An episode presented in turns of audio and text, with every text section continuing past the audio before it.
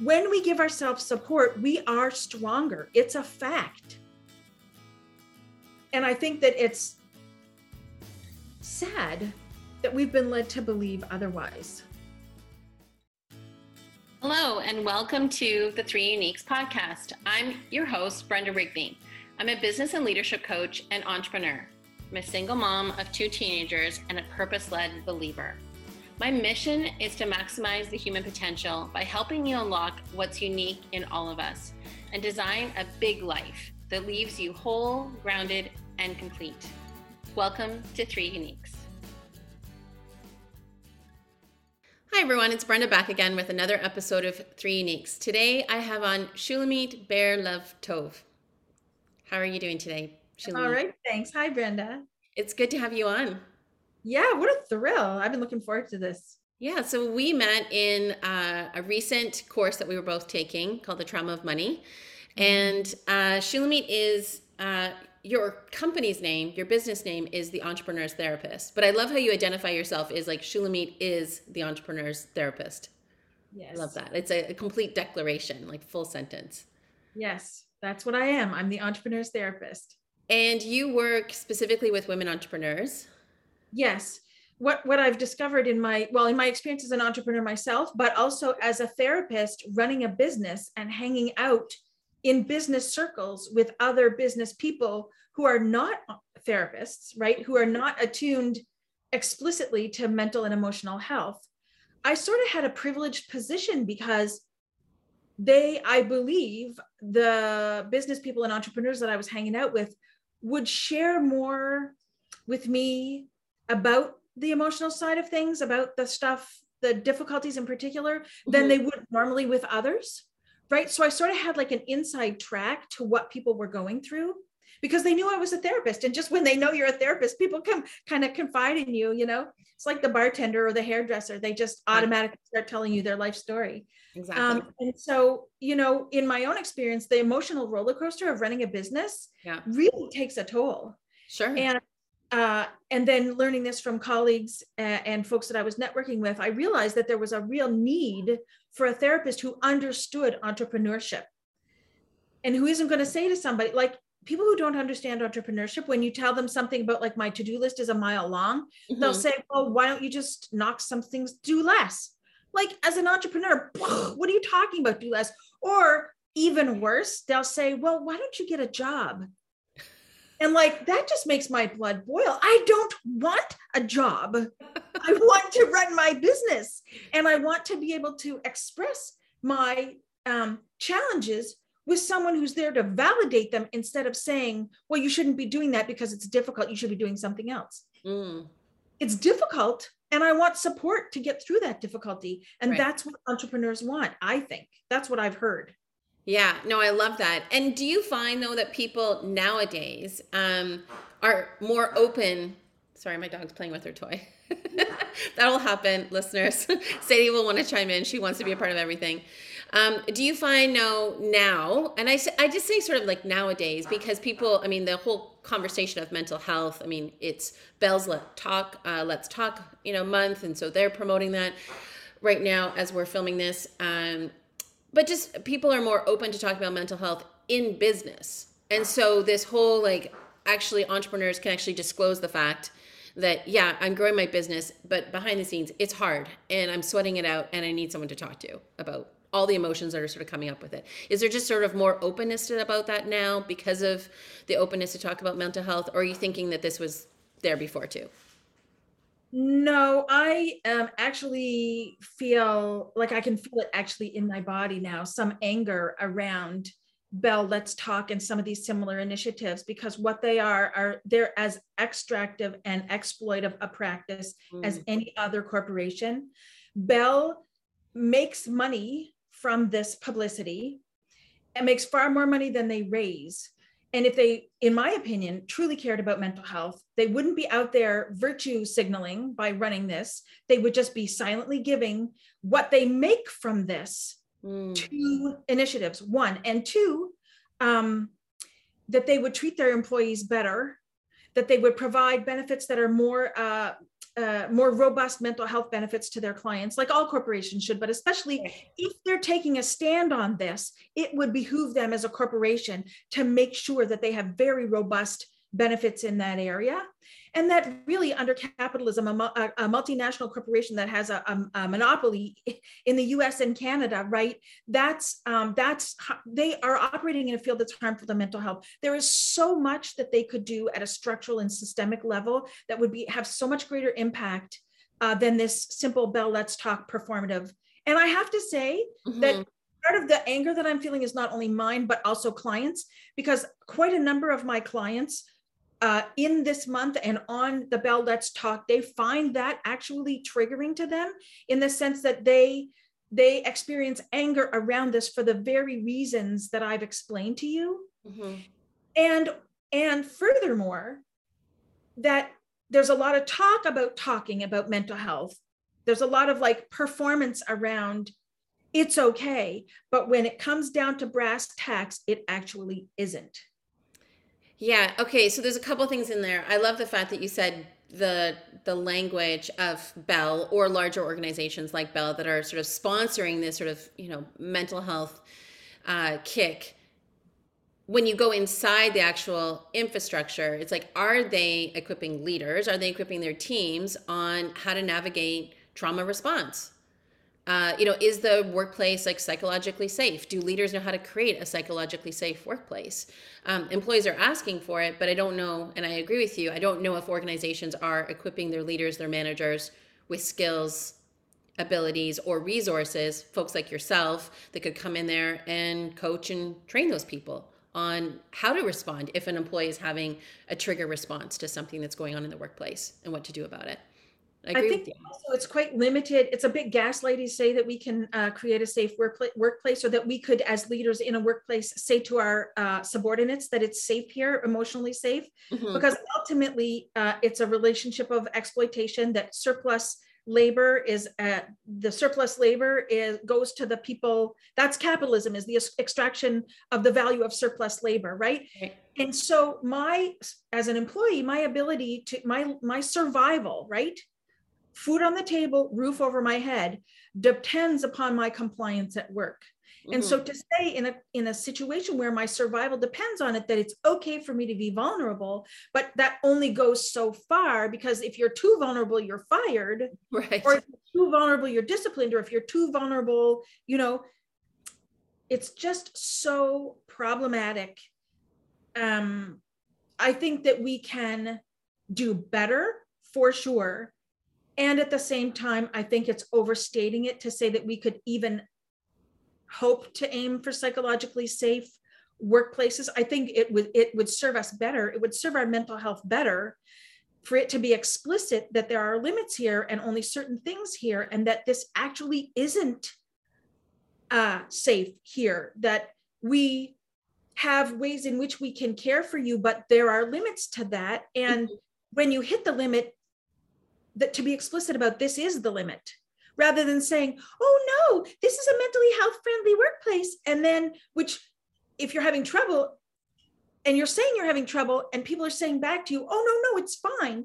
Well then that's a threat to your mental health because they're they're uh, undermining you and gaslighting you right? They're yeah. telling you what you think is real isn't real and that's like a whole mental health issue right there. Totally. Yeah absolutely. Um, i wanted to ask you also thank you for those those last points. I wanted to also ask you because you're working with women entrepreneurs, especially in the last like six or seven months. I mean, we've seen some pretty horrific numbers coming out of the U.S., but Canada hasn't necessarily been like sugarcoating it uh, and doing much better. Mass amounts of women leaving the workplace, some going into start their own business, looking at alternative ways to work. But because of the impact of the pandemic on childcare, women are still feeling forced to be like the only ones to like leave their job and go home. Like it's, and we're seeing numbers like they're showing like regression like back to like the 70s. Yes. It's going to take us like another 20 years to get kind of back up. And where we were even before the pandemic, it was saying like stats are out there where it's well, it's going to take us another 20 years to get on boards and still be in the you know dominant C-suite positions, et cetera, in organizations or Fortune 500 companies. We're just like sort of cracking that. and now we're seeing women exiting even more. How is that playing out into you know some of the women that you're you're working with or women that are thinking about going into entrepreneurs? I just want to know like from your perspective on that. What are you seeing? Right or so I'll start i'll come to i'll come to answer your question in a second but uh like um it's just isn't it funny the way things go? Um again i'm feeling kind of angry actually. I'm like again feeling that anger energy in my chest. Mm-hmm. uh, i remember what it was like in the 60s and 70s you know i was um, i was a teen in the 70s and watched my mother struggle in that context of um, women working outside the home. And when the pandemic hit and i saw what happened to women and women's roles and especially with the loss of access to childcare and educational um, like to to the formal school right.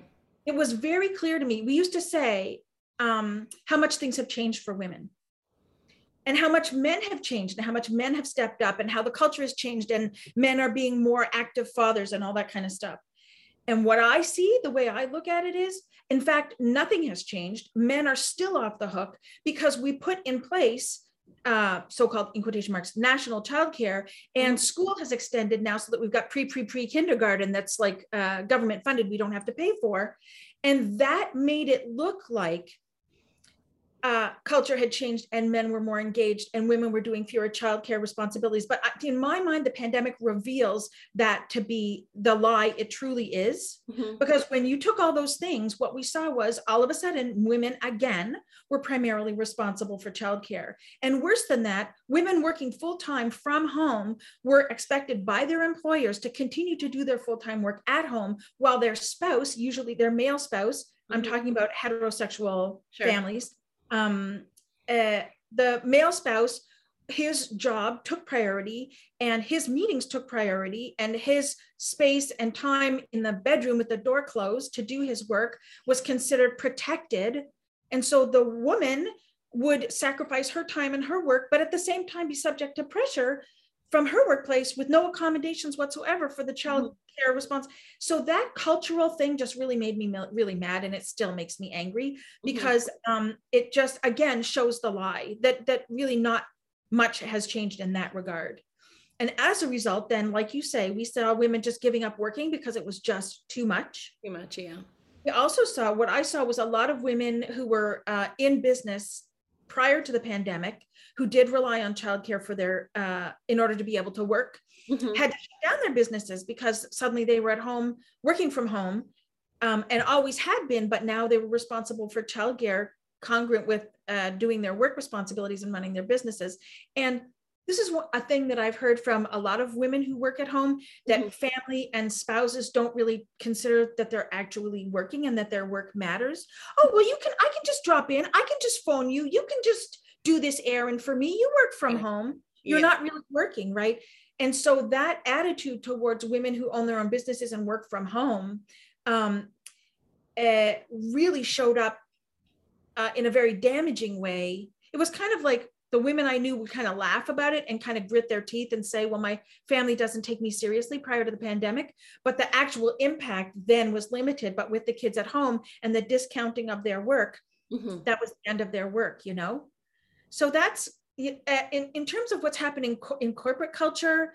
Um, you know, I've read the same thing as you have about the great resignation. Yes. Um, and I think that it's attributable to two things. One is, as we've talked about, the dynamic around caregiving, but also um, people got to go home and experience, speaking about mental health in the workplace, what it was like to be free from some of the exceptionally stressful interpersonal types of unhealthy interactions that were occur- occurring in the workplace. Right. Pressure not to take breaks, pressure not to pee, pressure not to eat your lunch. Um, and also to be able to balance like uh, when you're home, even though I wouldn't advocate this, I know that it's easy to do, that you can, during your lunchtime, do some laundry. Being able to multitask in that way alleviates some of the burden after hours so that right instead of doing the double shift your second shift is maybe half of what it used to be because it's um what's the word in english um interwoven with your work at home yeah and maximized so yeah so people left the corporate workplace in order to do this because it gave them that kind of it felt like they had more time and energy because uh, part of the load was alleviated. Yeah. Well, and you didn't have the commute if you had to commute a lot for work. So now it's like people could go to the gym at five o'clock versus, oh, it's seven o'clock and do I want to go to the gym? No. Yeah. Yeah. yeah. And commute times greater than 45 minutes have been shown to have a mental health impact anyway.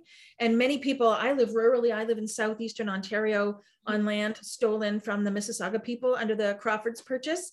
And uh, it's a it's um, a feeder for Ottawa. Many of the people around here commute an hour, an hour and a half each way sometimes. Right. Which is an enormous because, of course, it's an economically depressed area. There isn't work here, so people go into Ottawa, and having back those two to three hours every day is such a such a such a boon to their mental health even if they don't do quote unquote even if they don't do anything with it so where do you see sort of see things going in the sense of like women entrepreneurs is there uh, something that you see like from uh, the clients that you're coaching something that's like inspiring them that's motivating them you know where they're maybe pivoting or shifting their business as a result of some of the things that are happening things that you've we've just talked about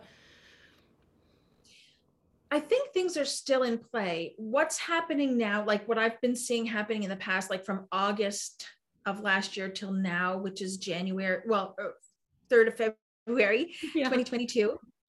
Um, people are really, really struggling. The people I know are struggling. Mm-hmm. My clients and my colleagues and friends really are finding they're scraping the bottom of the barrel or or worse in terms of energy, mood, and morale. Mm-hmm.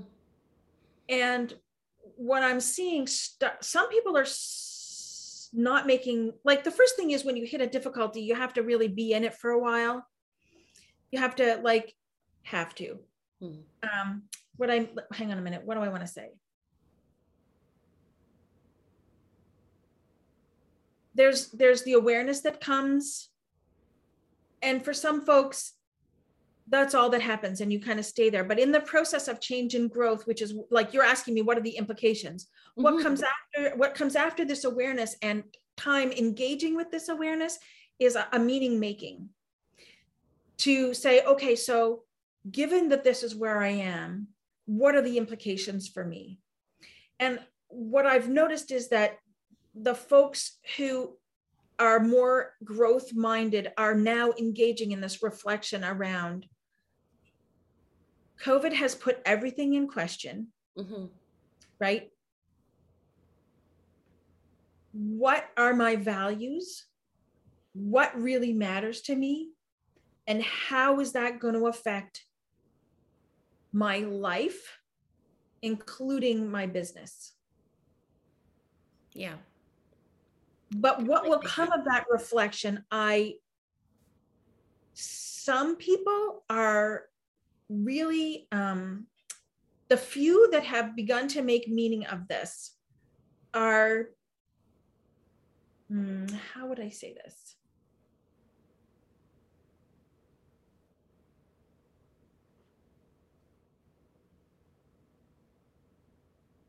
redesigning what they're doing from their values that have become clear as a result of what we've gone through rather than received ways of doing things either from corporate culture where they retired or from the business and other coaching that they've received in growing their businesses because there is a way you know there is a way right? Business coaching there's a way. Right. Um, career growth there's a way. You know it's growth growth growth and there's a way to do that right? Mm-hmm. and when you take a business when you work with a business coach or you take a business program that's what you're taught. Yeah. I think people are beginning to wonder like maybe that's not what i want to do and and beginning to redesign sort of from the inside rather than out here. But that's i would not say that's a trend. I would say that of the people i know who are beginning to make meaning that's what they are doing. Mm-hmm.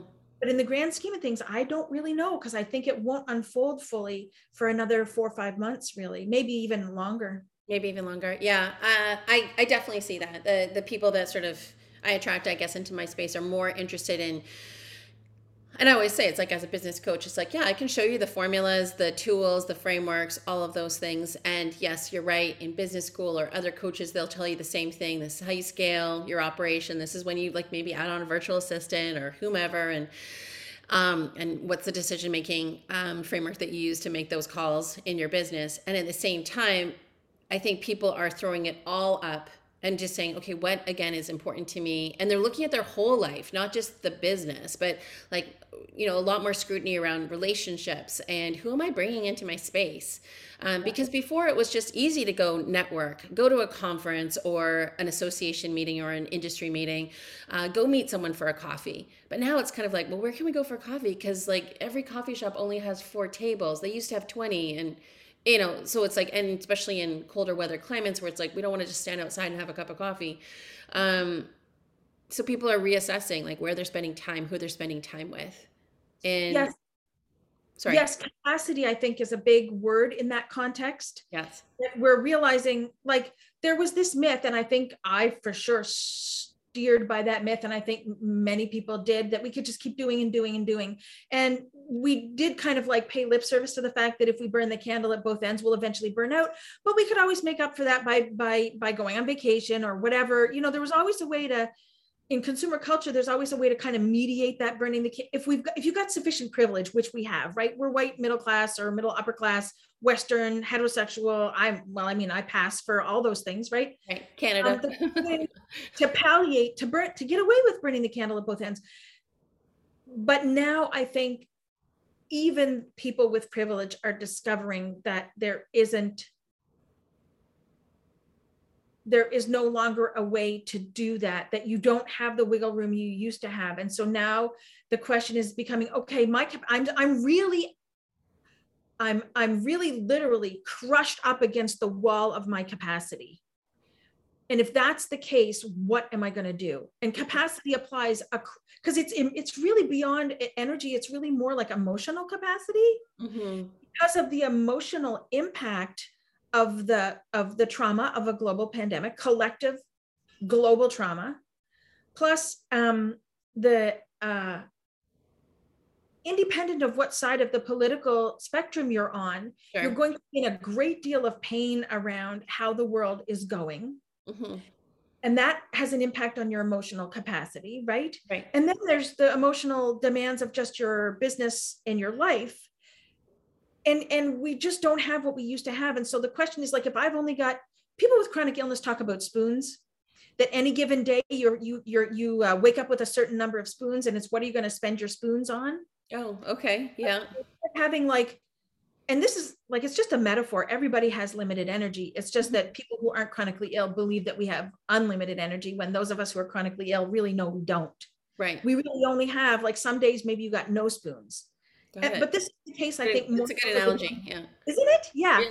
So more so the case with the general population that we're really aware that we actually only do have 10 spoons or five or 2 mm-hmm. And if I, and the fewer I have, the more precious they are. And what am I going to do with those? Yeah. So I agree with you. Yes. Yeah. I love it. Oh my gosh. Okay. I could like go down, I could continue down this path.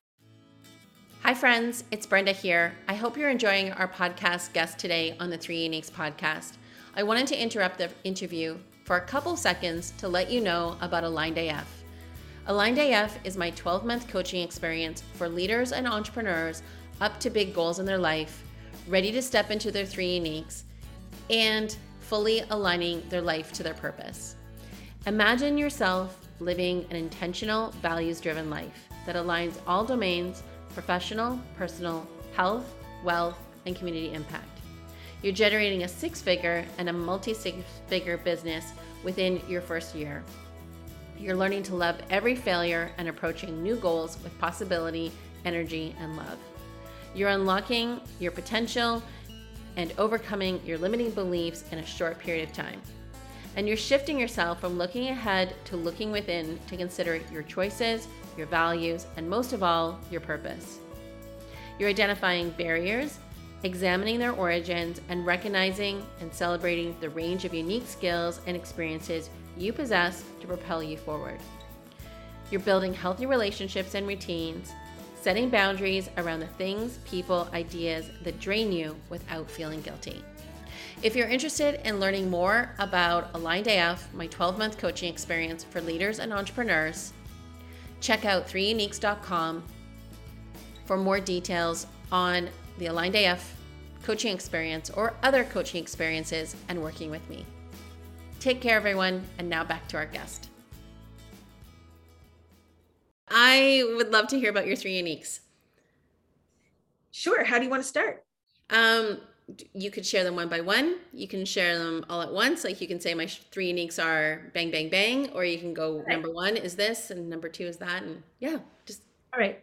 Let us hear. Well, my the one I have the most fun with. You ask about what are my unique skills, strengths, or talents. Mm-hmm. And uh, I don't know if you've heard of the Fascinate Advantage. It's a marketing thing, a marketing um, assessment from Sally Hogshead. Okay. That tells you what fascinates people about you. So it's the opposite of most of the personality tests that talk about how and who you are and what are your tendencies and preferences. This right. is about what about you fascinates other people, which was why it's good for marketing, right? Yeah, sure. So my fascinate advantage is prestige plus innovation. Okay. And I call that, uh, and so people can Google, they'll have fun with this because it is really fun. So you'll see, I don't need to define that, but how I relate to this is I'm a nerdy weirdo. and when when I was uh, working with a coach who did gave us the Fascinate Advantage assessment, and we discovered what our style was, mm-hmm. that just really spoke to me. It really put helped me understand how other people see me, but also helped me embrace the things the things about me that were still kind of uh, tender from high school experience. you know, sometimes things that like happen to us at some point in our lives, we kind of like they kind of come along with us for the rest of our lives and are always sort of there. Yeah. And you know, I was the one with the floods, the stretchy pants, the, the shirt done up to the neck, you know. So like I got a lot of, I got a lot of, but learning to embrace prestige plus innovation. Right. This nerdy weirdo side of myself, the nerd who's like, and I'm sure you can tell just from our conversation so far how nerdy I am about things. Well, that I you're pretty passionate about what you love and you know, which is amazing. So. Yeah, and and I can just like really love mm-hmm. my nerdy self. The one who just likes to go deep down the hole and learn everything about everything. That's the innovation. That's the nerdy part, or the prestige part is the nerd, is the knowledge, like right. the science, the facts. Like I know my shit. And then the weirdo is the innovation side, like thinking about things differently, taking a critical take. And you would have heard in our first 20 minutes of this conversation, mm-hmm. I have a critical take on a lot of things, right? And so just embracing my nerdy weirdo-ness was really a fun thing. And so now um, I love my inner nerd. I love my weirdo. And I can see how the things that I got picked on for being nerdy and weird when I was even like as a young person and even in high school mm-hmm.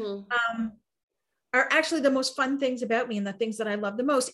And the things that really draw people to me, at least if I'm to believe what this assessment says. Yeah. So that's my that's my three my first unique is I'm a nerdy weirdo. Okay, I love it. Great. And thanks for sharing how you came up with that. That's amazing.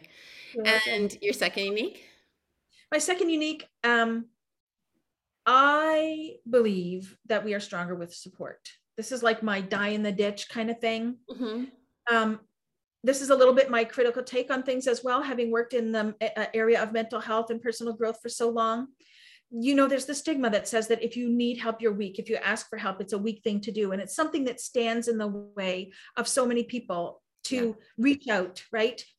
But if you stop to think about um, most uh, most of the people most people are strong competent capable people and especially entrepreneurs and women entrepreneurs mm. even more so i find and if you think about um, like when a new subdivision when they put in the new trees in a new subdivision and they have like the great big root balls but you those are below ground right. and they put trees in and they put like this protective around the spindly tree yes. that the rabbits from eating it and the deer.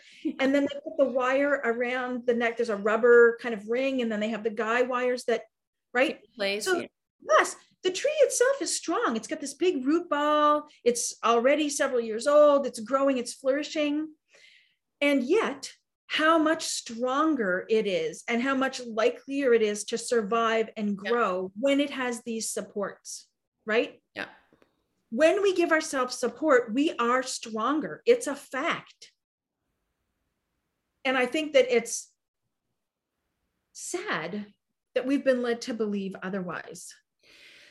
Yeah, and I think as like on that note, and I love it. Um, it's a and it's a great belief to to instill and even into your practice um, especially coaching women entrepreneurs i find that when and i say this lovingly to any client that's thinking about working with me or clients that i have working with me but it it seems like it's such a big decision because humans naturally are not prone to make decisions quickly. And even if we do we still sometimes have regret about the decision that we did make quickly.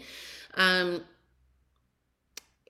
because our limiting beliefs will you know come into that but asking for help and knowing that it's like it's okay to get a coach or a mentor or to join an association um, you know and if they offer a free mentorship program but just to have that. And even for myself when i first started my business it was like oh i've run businesses before inside corporate organizations. Yeah. i can do this no problem. And it wasn't until the second year of my business that i got a coach. And it was just like oh someone who gets me. Right someone yeah. who understands me. And now it's just like I just continually work with like I have like a coach that I work with and I've renewed with her a few times now and it's like we just continue to work together. But I can't see possibly even as I continue to go up levels in my business not having a coach now. Right? Yeah. But it took a while there for me to like just even because I'm like, well, I'm a business coach. I should be able I I know what I'm doing. And if I need a coach, then then I'm not a good coach for my clients. It's like, no, it's the complete opposite. I'm actually a better coach for my clients working with a coach. Yes, yes, yes. And I want to refine what you said at the beginning about it's okay. Mm-hmm. What I'm saying is not that it's okay. What I'm saying is it's more than that. It's that it makes us stronger. Yeah. Okay. Mm-hmm. that it's that it's that it's a strength and you've just articulated that as you told your story about how much stronger you are because you've got someone there with you right? And i mean if we just think physically like in terms of a dam that has a hole in it mm-hmm. and and the dam you know we buttress the dam we re-engineer the dam we add in the supports like it's obvious it's stronger because we've added another layer right? Mm-hmm. and and and you're stronger because you've got that support. When you get wobbly you can turn to someone. Instead of collapsing they hold you up and then you uh, then you get stronger and then they can kind of pull back a little bit and you can go on your own it's just such a powerful powerful thing and it's even a neuropsychological principle and i'll demonstrate with my hand if you imagine this is like the brain in the palm of your hand so the back of your arm is your uh, spinal column mm-hmm. then you mm-hmm. have the reptilian brain at the back the mammalian brain in the middle with the thumb across the palm, and then the fingers are curled across the thumb so that you have sort of a fist. This is the prefrontal cortex. And what happens to humans when we when we get in trouble, when we're stressed, when emotions are high, the amygdala in the mammalian brain gets hot. Mm-hmm. And when it gets hot, when it gets activated, the prefrontal cortex goes offline. We flip our lids. Right. Uh, our wise CEO self goes offline and doesn't communicate with the rest of us.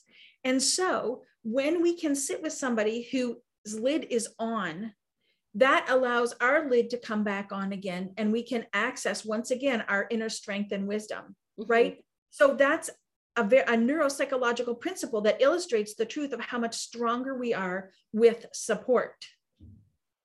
Love it. And this is what you're saying about the role of your coach, right? Yeah. You're wobbly, she comes in, you calm down, and then you got your shit and you're on it. Yeah. Yeah. Well, and we know that co-regulation, we know that like, you know, like we even see this with animals. We're primates at the core. And yeah. when animals come together and they nap together or they feed together, it's like they're just stronger as a pack. Yes. So. 100%. Yeah. And I want to add a little caveat to this, which you alluded to when you were telling your story um, it's not randomly asking for help everywhere from anybody. Right. It's important to be discerning. Mm-hmm. We actually know who responds in what way when we share things. We know who says things that are helpful and who says things that are not. Right. And so asking for help is not just random asking for help, it's using your discernment to find and choose and ask for help from the people you know are helpful. Lovely. Right. Yeah. Thank you for sharing that. And your third unique. My third unique is uh, in terms of my past, present, and future experiences. I'm a trauma survivor. Mm-hmm. And I find that that has been. Okay, wait a minute. I want to stop and I want to put a caveat. Okay. You can do that. I think it's really important if there are trauma survivors listening. I am in no way saying trauma's good. Mm-hmm. And I'm in no way saying everything happens for a reason. Okay could get I could get angry about those things. Yeah, not, well, it's not like you don't want to serve out platitudes, right? So it's just I don't. I absolutely do not. And after time passed and I had support to do the healing that I needed to do for myself, to be able to take good care of myself and accompany myself, mm-hmm. which is to some degree a function of privilege uh, that I had access to these things it is what has given me that is what grew my resilience skills and i think that those that resilience those skills that i learned surviving those experiences uh, are what served me well as a therapist now and also as an entrepreneur mm-hmm. uh, i think that there's really gold in them thar hills for me and that has been it's a, like it's just a really precious gift because it gives me skills, but it also um, get uh, it's been transformative for me as a person. Uh, and I, w- I, I completely would not be who I am today if not for those. I mean, I think that's a truth about all of us. We would not be who we are today if not for what we had been through. Right. But it's true for me. Mm-hmm. Yeah. Yeah. Well, and it's it's formulating because where the three uniques come in to play is like when we go back to some of that earlier conversation that we had about people getting clear with their values. When you get clear with who you are and why you're here on the planet and what you're here to generate and again not to make light of people's past traumas or current day traumas and not to use that cliche of it's here for a reason but it does start becoming like to make sense. It's like the things that I'm doing today, the things that I love, the things that I'm passionate about, and the experience that I've I've had past, present, and soon to be future. If I can get those in alignment in all areas of my life, then there's that clarity of who I am, what I'm here to do. Versus, yes. you know, I'm this way to these people and I'm this way and I'm tucking this behind me and I'm not showing up this way. You know, it's like you're nerdy weirdo. It's like I can be fully my nerdy weirdo versus in high school it's like oh no I'm, it's not going to be accepted. Yeah. Yeah. I love it. I think make uh it can be very healing to find and create meaning in life experience from the inside out. Mm-hmm. I think there's a big difference to, from having somebody tell you, "Oh, it's God's will," or "Everything happens for a meaning," mm-hmm. and for you yourself to arise, arrive at the awareness that there was some divine intention in what happened to me. Mm-hmm. Um, but not everybody's going to go there, and that isn't even the case for every situation or every person. But when it comes from the inside, then it can be a real resource. Yeah. Yeah. Thank you for sharing them. Welcome. A couple last questions for you because I know we've um, taken up a lot of your morning or your afternoon, and I really appreciate it. Um, when we were talking earlier and you were demonstrating to us about the amygdala and the reaction and the impact that it has on our cortex, um, is there something that you do, a habit, a practice, a ritual that helps you regulate yourself as far as those triggers that could ignite the amygdala? Yes.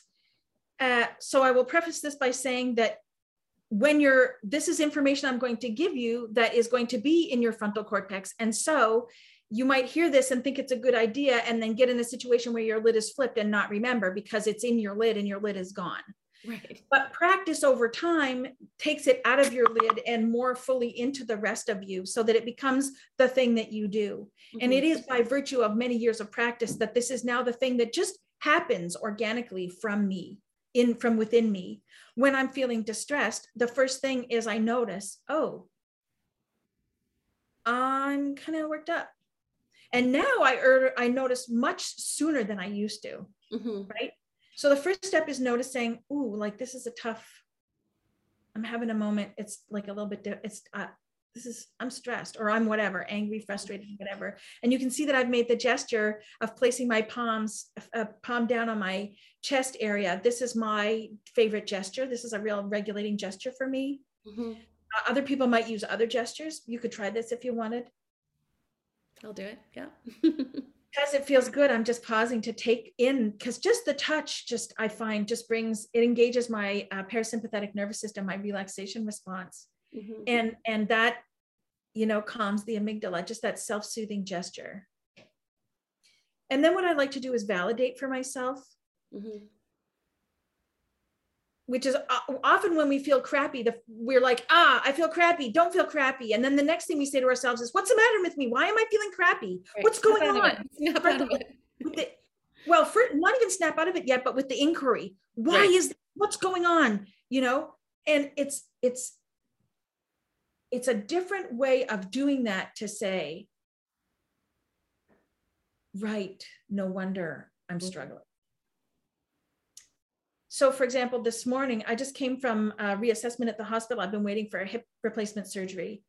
And I learned at the hospital this morning that I'm going to have to walk with a walker now, mm-hmm.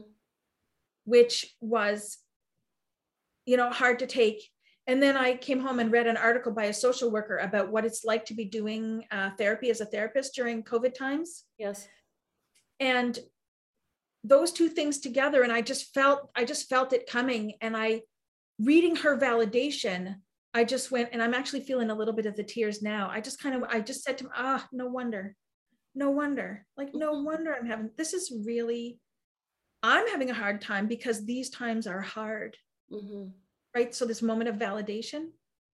Yeah. And I find that those two steps of like, oh, this is tough. I'm struggling right now. The self soothing gesture and then the validation. Well, no wonder. Of course, this is difficult. What I'm trying to do is hard.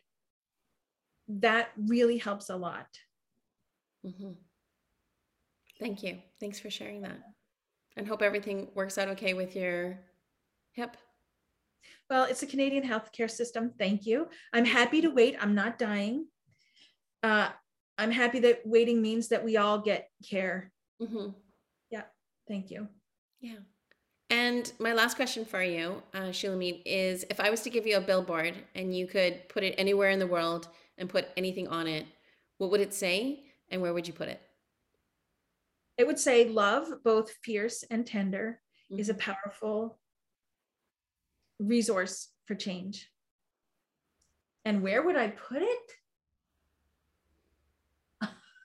I can only have one and I can only put it one place. Like I would really want it to be everywhere. I would really want it to be on the like what's coming to me now is on on public transit. I would want it I would want it like you know on public transit where they have the things all I would want it on every bus. Oh, inside the bus on those little bit. Yes, yes, yeah. Yeah. Nice. Can you say it one more time? Do you remember? Yes. Love, uh-huh. both fierce and tender, is a powerful force for change. Beautiful. Thanks so much for coming on today and sharing your three uniques with us.